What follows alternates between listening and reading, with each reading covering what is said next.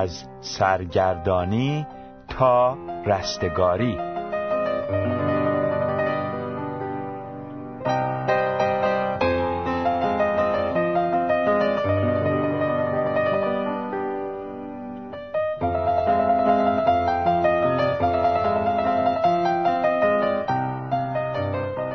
با عرض سلام خدمت شنوندگان حقیقت جو خواندن فصل چهارم کتاب از سرگردانی تا رستگاری رو شروع می‌کنم فصل چهارم اصول اساسی نجات.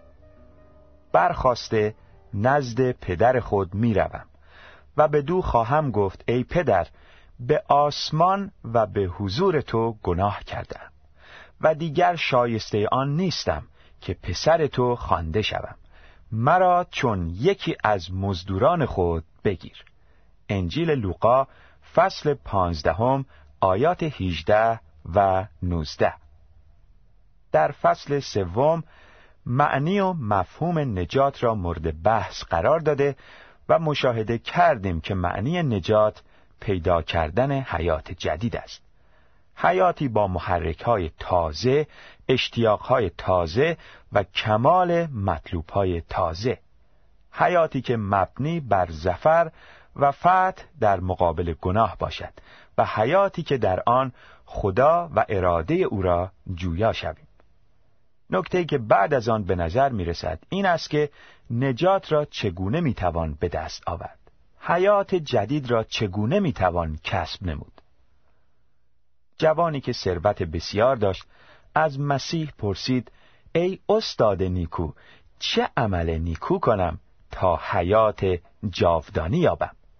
انجیل متا فصل نوزدهم آیه 16 زندانبانی از پولس و سیلاس پرسید ای آقایان مرا چه باید کرد تا نجات یابم؟ اعمال رسولان فصل شانزدهم آیه سی.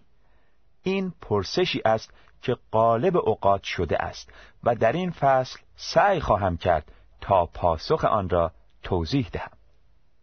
یک توبه یا بازگشت از حیات آمیخته به گناه.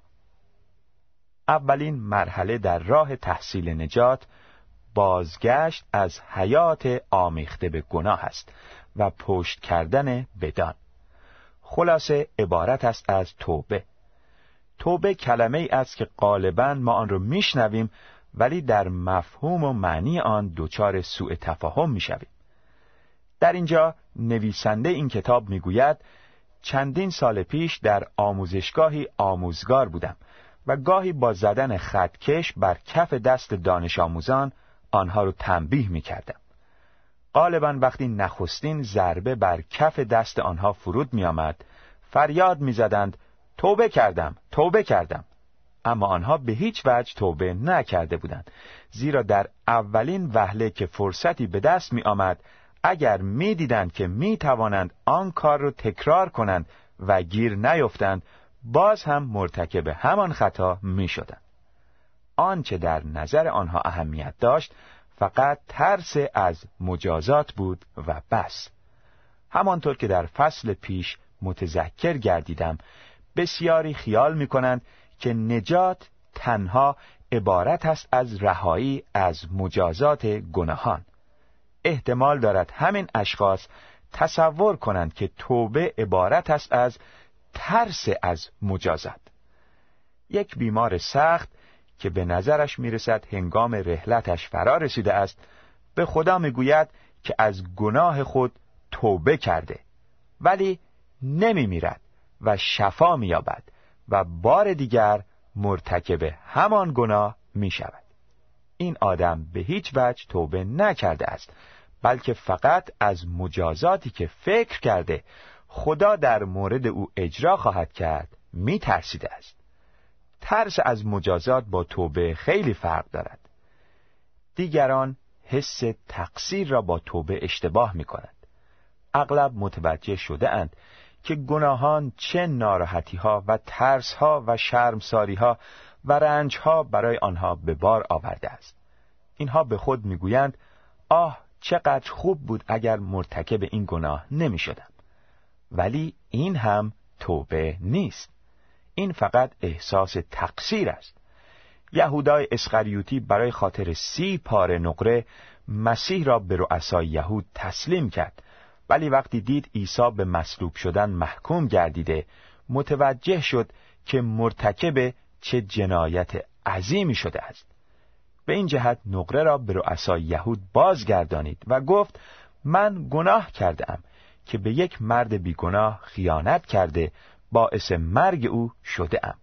اما آنها گفتند دیگر به ما مربوط نیست خودت میدانی پس او پولها را در معبد بزرگ روی زمین پرد کرد و بیرون رفته خود را با تناب خفه نمود. انجیل متا فصل 27 آیات 3 الا 5 این حس تقصیر بود. یک حس جانگداز و رنجاور که یهودا خلاصی از آن را فقط در صورتی میسر می‌دید که خود را در پناه مرگ جای دهد. ولی این توبه نبود.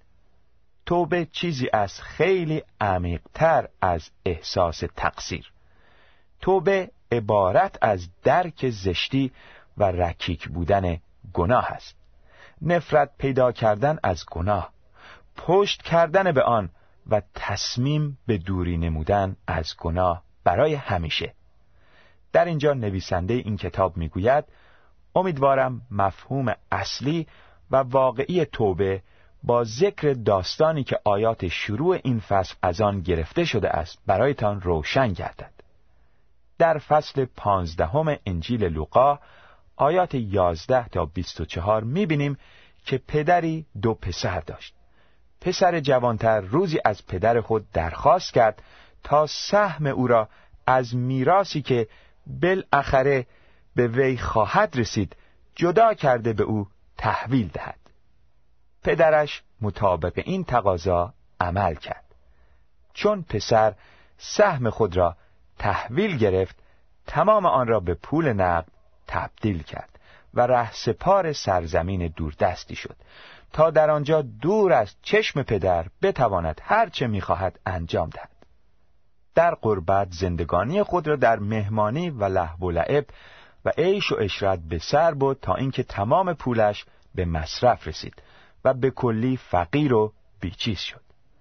سپس در صدد برآمد کاری برای خود پیدا کند. ولی در همان ایام قهدی سختی در آن سرزمین رخ داد و به همین علت کار به ندرت پیدا می‌شد.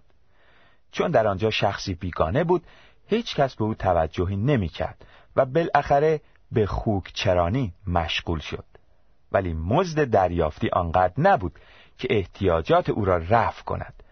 پس کارش به جایی رسید که آرزو داشت شکم خود را با نواله هایی که خوک ها می‌خورند پر کند. در این مثال عیسی تصویر خوبی از گناه به ما داده شده است زیرا در ابتدا گناه لذت بخش و خوشایند به نظر می رسد ولی سرانجام قوه و نیروی شخص را تلف می کند و او را دچار انحطاط می سازد و برای او بدبختی و فلاکت به بار می آورد ظاهرا همانطور که جوان مزبور روزها در مزرعه نشسته و از خوکها توجه می کرد گرسنه به سر می برد لباس نامناسب بر تن داشت و مستاصل بود. تدریجا متوجه اشتباه و ناسپاسی خود و کار زشتی که کرده بود گردید. این داستان به ما تعلیم می دهد که پسر خاطی پس از تحمل درد و رنج متوجه حقیقت شد. این است نخستین قدم در راه توبه. توجه شخص به گناه خود. زشتی و پلیدی گناه. بیخردی و ابلهی در ارتکاب آن و شر و مفاسد آن. دیدن گناه به همان چشمی که خدا آن را می‌بیند. و نفرت از آن همانطور که خدا از آن نفرت دارد البته می‌دانید که اگر ماری به سوی شما بخزد چه احساسی در شما تولید می شود و چقدر از دیدن این منظره ناراحت می شوید. شما در اثر دیدن شکل و هیکل پیچ در پیچ مار از چشمان درخشانش و از زبان دو ای که پیوسته در دهان مار حرکت می کند چندشتان می شود شما تحت تأثیر یک محرک غریزی از مار فرار می کنید و نمی خواهید نزدیکش بروید. اگر کسی در حقیقت توبه کرده باشد باید در مورد گناه هم همینطور احساس کند. دوش به دوش این احساس انزجار تأسف و تأثیر نسبت به گناهی که شخص مرتکب گردیده او را آزار می‌دهد. تأثیر از اینکه خدا را رنجانیده. تأثیر از اینکه خود را به گناه نجس و آلوده کرده و تأثیر از اینکه شخص دیگری هم از گناه او زیان دیده است. دومین قدم در راه توبه عبارت است از اعتراف کامل با آزادی کامل و استقاسه برای طلب آمرزش. در داستانی که ذکر می کردم وقتی جوان متوجه گردید که مرتکب گناه شده است به خود گفت برخواسته نزد پدر خود می‌روم. و به دو خواهم گفت ای پدر به آسمان و به حضور تو گناه کردم. و دیگر شایسته آن نیستم که پسر تو خوانده شوم. مرا چون یکی از مزدوران خود بگیر.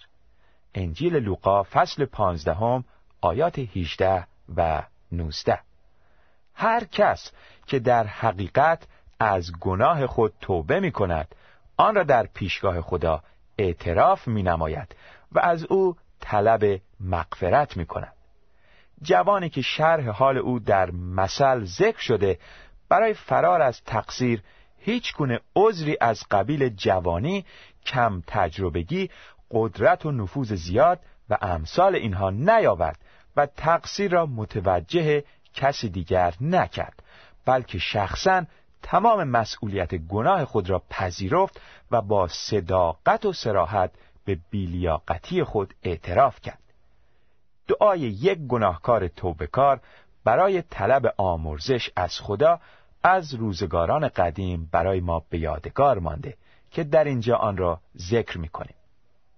ای خدا بر اساس رحمت خود بر من ره فرما بر اساس کسرت رعفت خیش گناهانم را محو ساز. مرا از اسیانم به کلی شست و شوده و از گناهم مرا تاهر کن. زیرا که من به معصیت خود اعتراف می کنم و گناهم همیشه در نظر من است. به تو و به تو تنها گناه ورزیده و در نظر تو این بدی را کرده ام. ای خدا دل تاهر در من بیافرین و روح مستقیم در باطنم تازه بساز. مزمور پنجا و یکم مزمور داوود آیات یک تا چهار و ده. این است اعتراف حقیقی. مهمترین عامل در توبه عبارت است از تصمیم قطعی برای ترک گناه.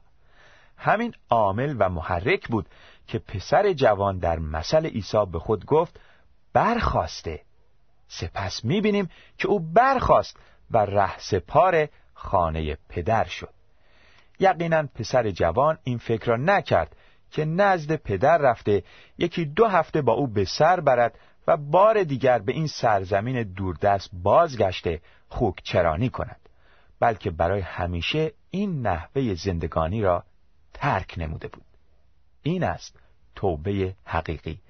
یعنی اگر شخص تصمیم به ترک همیشگی گناه نگیرد توبه او حقیقت و واقعیتی ندارد. روح و جوهر توبه همانا ترک کردن گناه است و پشت نمودن به حیات آمیخته به گناه. توبه اولین قدم برای تحصیل نجات است و باید قلبی باشد یعنی باید شامل فکر، احساسات و اراده انسان باشد. دو ایمان یا روی آوردن به خدا. اینک به دومین اساس و بنای نجات می‌رسیم. این دومین قدم است در راه حصول حیات جدید. این اصل اساسی عبارت است از ایمان. وقتی آن زندانبان از پولس و سیلاس پرسید ای آقایان مرا چه باید کرد تا نجات یابم؟ جواب این بود که به خداوند عیسی مسیح ایمان آورد. کتاب اعمال رسولان فصل شانزدهم آیات سی و سی و یک. ایمان بعد از توبه می آید. توبه به زندگانی گناه آلود گذشته می نگرد ولی ایمان به سوی جلو و یک زندگانی جدید چشم می دوزد. توبه عبارت است از روی گرداندن و دور شدن از گناه و ایمان یعنی روی آوردن به خدا. ادهی راجع به ایمان تصورات کاملا غلطی دارند. آنها چنین میپندارند که ایمان صرفا یعنی داشتن اعتقادات مخصوص در فکر و ذهنشان. مثلا فلان پیغمبر از جانب خدا آمده و تعالیمی داده است. صحیح است که شخص باید اعتقاداتی داشته باشد تا بنیان ایمانش استوار شود. اما ایمان صرفاً به معنی داشتن اعتقادات در فکر و ذهن نیست. ایمان یعنی شخص خود را در اختیار کسی یا روش اخلاقی و روحی خاصی بگذارد. من ممکن است معتقد باشم که تعلیم و تربیت چیز خوبی است و به وسیله آن می توانم شغل و درآمد خوبی تحصیل کنم و مورد احترام دیگران قرار گیرم و در آن شادمانی و سرور داشته باشم. این عقیده به خودی خود چیز خوبی است. ولی اگر به آموزشگاه نروم عقیده مزبور برای من چه فایده ای دارد؟ ایمان مستلزم آن است که من بر طبق اعتقادات خود عمل کنم. داخل مدرسه شوم و آنچه را به من تعلیم می‌دهند یاد بگیرم و قبول کنم. یا فرض کنید که شخص بیماری عقیده دارد که فلان پزشک بهترین پزشک شهر می باشد و می تواند او را معالجه کند. این عقیده به خودی خود چیز خوبی است ولی بیمار از بیماری شفا نخواهد داد. بیمار باید طبق این عقیده عمل کند یعنی نزد پزشک برود. خود را تحت معالجه قرار دهد و حاضر باشد بر طبق دستوری که پزشک به او می‌دهد عمل کند تا بهبود یابد. به همین نحو ایمان چیزی از وسیعتر از عقیده فکری. ایمان تنها به این معنی نیست که در فکر و ذهنمان معتقد باشیم خدا حاضر است حیات جدیدی به ما عطا نماید بلکه مستلزم آن است که حیات تازه را با تمام مسئولیت ها و وظایف مربوط به آن قبول کنیم. ایمان دومین قدم در راه دریافت نجات و حیات جدید است و باید قلبی باشد. بنابراین فکر احساسات و اراده ما باید در ایمان شرکت داشته باشند سالها پیش یکی از اعضای پارلمان بریتانیا که در عین حال مالکی صاحب ثروت و همچنین مردی بسیار حکیم بود تصمیم گرفت که به رعایای املاک خود درسی از ایمان و اعتقاد بدهد. به این جهت هنگامی که دوره پارلمان به پایان رسید و به املاک خود بازگشت یک آگهی تهیه کرد و دستور داد بر در و دیوار ده نصب کنند در آنجا اعلام شده بود که مالک یک روز به خصوص از ساعت نه صبح تا دوازده در اداره خود حاضر خواهد بود تا هر یک از رعایا که بدهی دارد در طول این سه ساعت به دفتر آمده و اسناد و مدارک خود را تسلیم نماید. تا مالک از جیب پرفتوت خیش آن را بپردازد.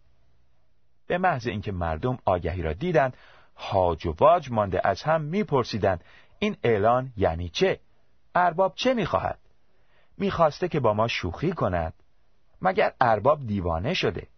تصور می‌کنید که واقعا او بدهی های ما را خواهد پرداخت. شاید می‌خواهد به این وسیله بفهمد که ما چقدر مقروض هستیم. این به گومگوها جریان داشت تا روز موعود فرا رسید. در روز موعود ساعت نه صبح مالک به اتفاق ناظر خود با اتومبیل به دفتر کارش رفت.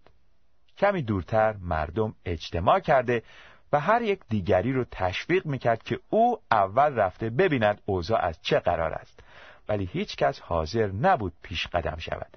زیرا همه میترسیدند مبادا موضوع شوخی باشد و مورد مسخره قرار گیرد.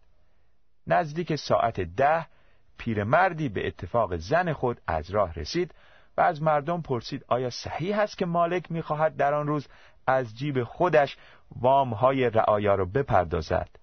مردم اشاره به اعلانها کرده و گفتند خودت برو و بخوان. وقتی که زن و مرد اعلان را خواندند از حاضرین پرسیدند که آیا مالک آمده یا نه.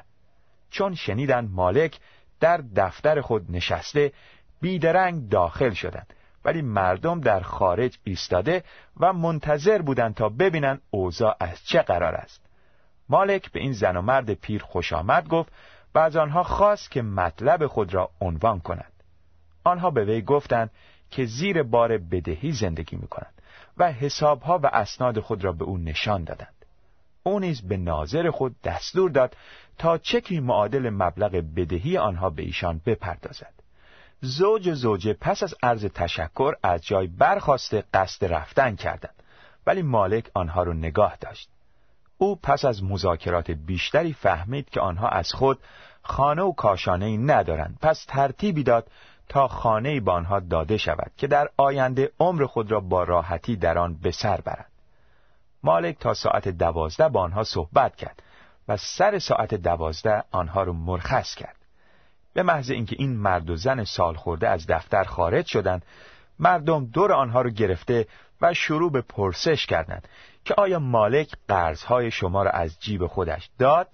آنها چک را نشان داده و گفتند بلی به علاوه یک خانه هم به ما بخشید. چون این را شنیدند همه بل اتفاق به دفتر هجوم آوردند.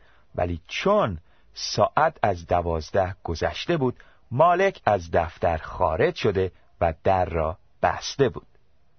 فقط پیرمرد و زنش ایمان داشتند زیرا آنها نه تنها گفته مالک را باور کرده بودند بلکه بر طبق آن عمل نمودند.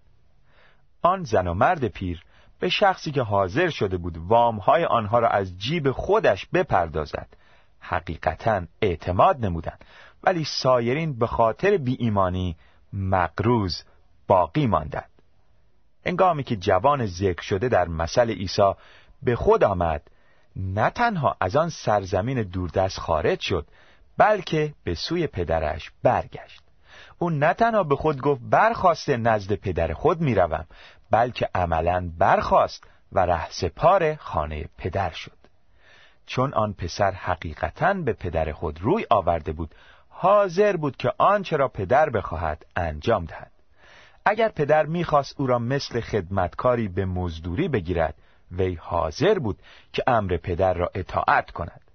فرزن چنین کاری برای او مستلزم منتهای درجه سرفکندگی هم باشد ولی حاضر بود در مزارع کار کند در آشپزخانه کار کند در کوها به شبانی گوسفندان بپردازد و خلاصه به هر کاری که پدرش به او رجوع کند تن در دهد.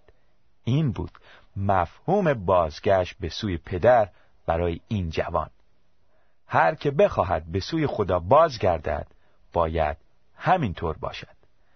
مقصود این است که شخص اراده خود را کنار نهد و حاضر باشد اراده خدا را بپذیرد. منظور این است که شخص حاضر باشد تمام عاداتی را که در پیشگاه خدا خوشایند نیست ترک کند و هر خدمتی را که خدا به او رجوع کند انجام دهد. وقتی یک نفر به گناه پشت می کند و به خدای واقعی روی می آورد و خود را به او می سپارد نجات می آبد و حیات جدید را دریافت می کند. روی آوردن به خدا ایمان نام دارد و بدون آن ممکن نیست کسی بتواند نجات و حیات تازه بیابد. بر افلاک شد از گناه گر بارم گناه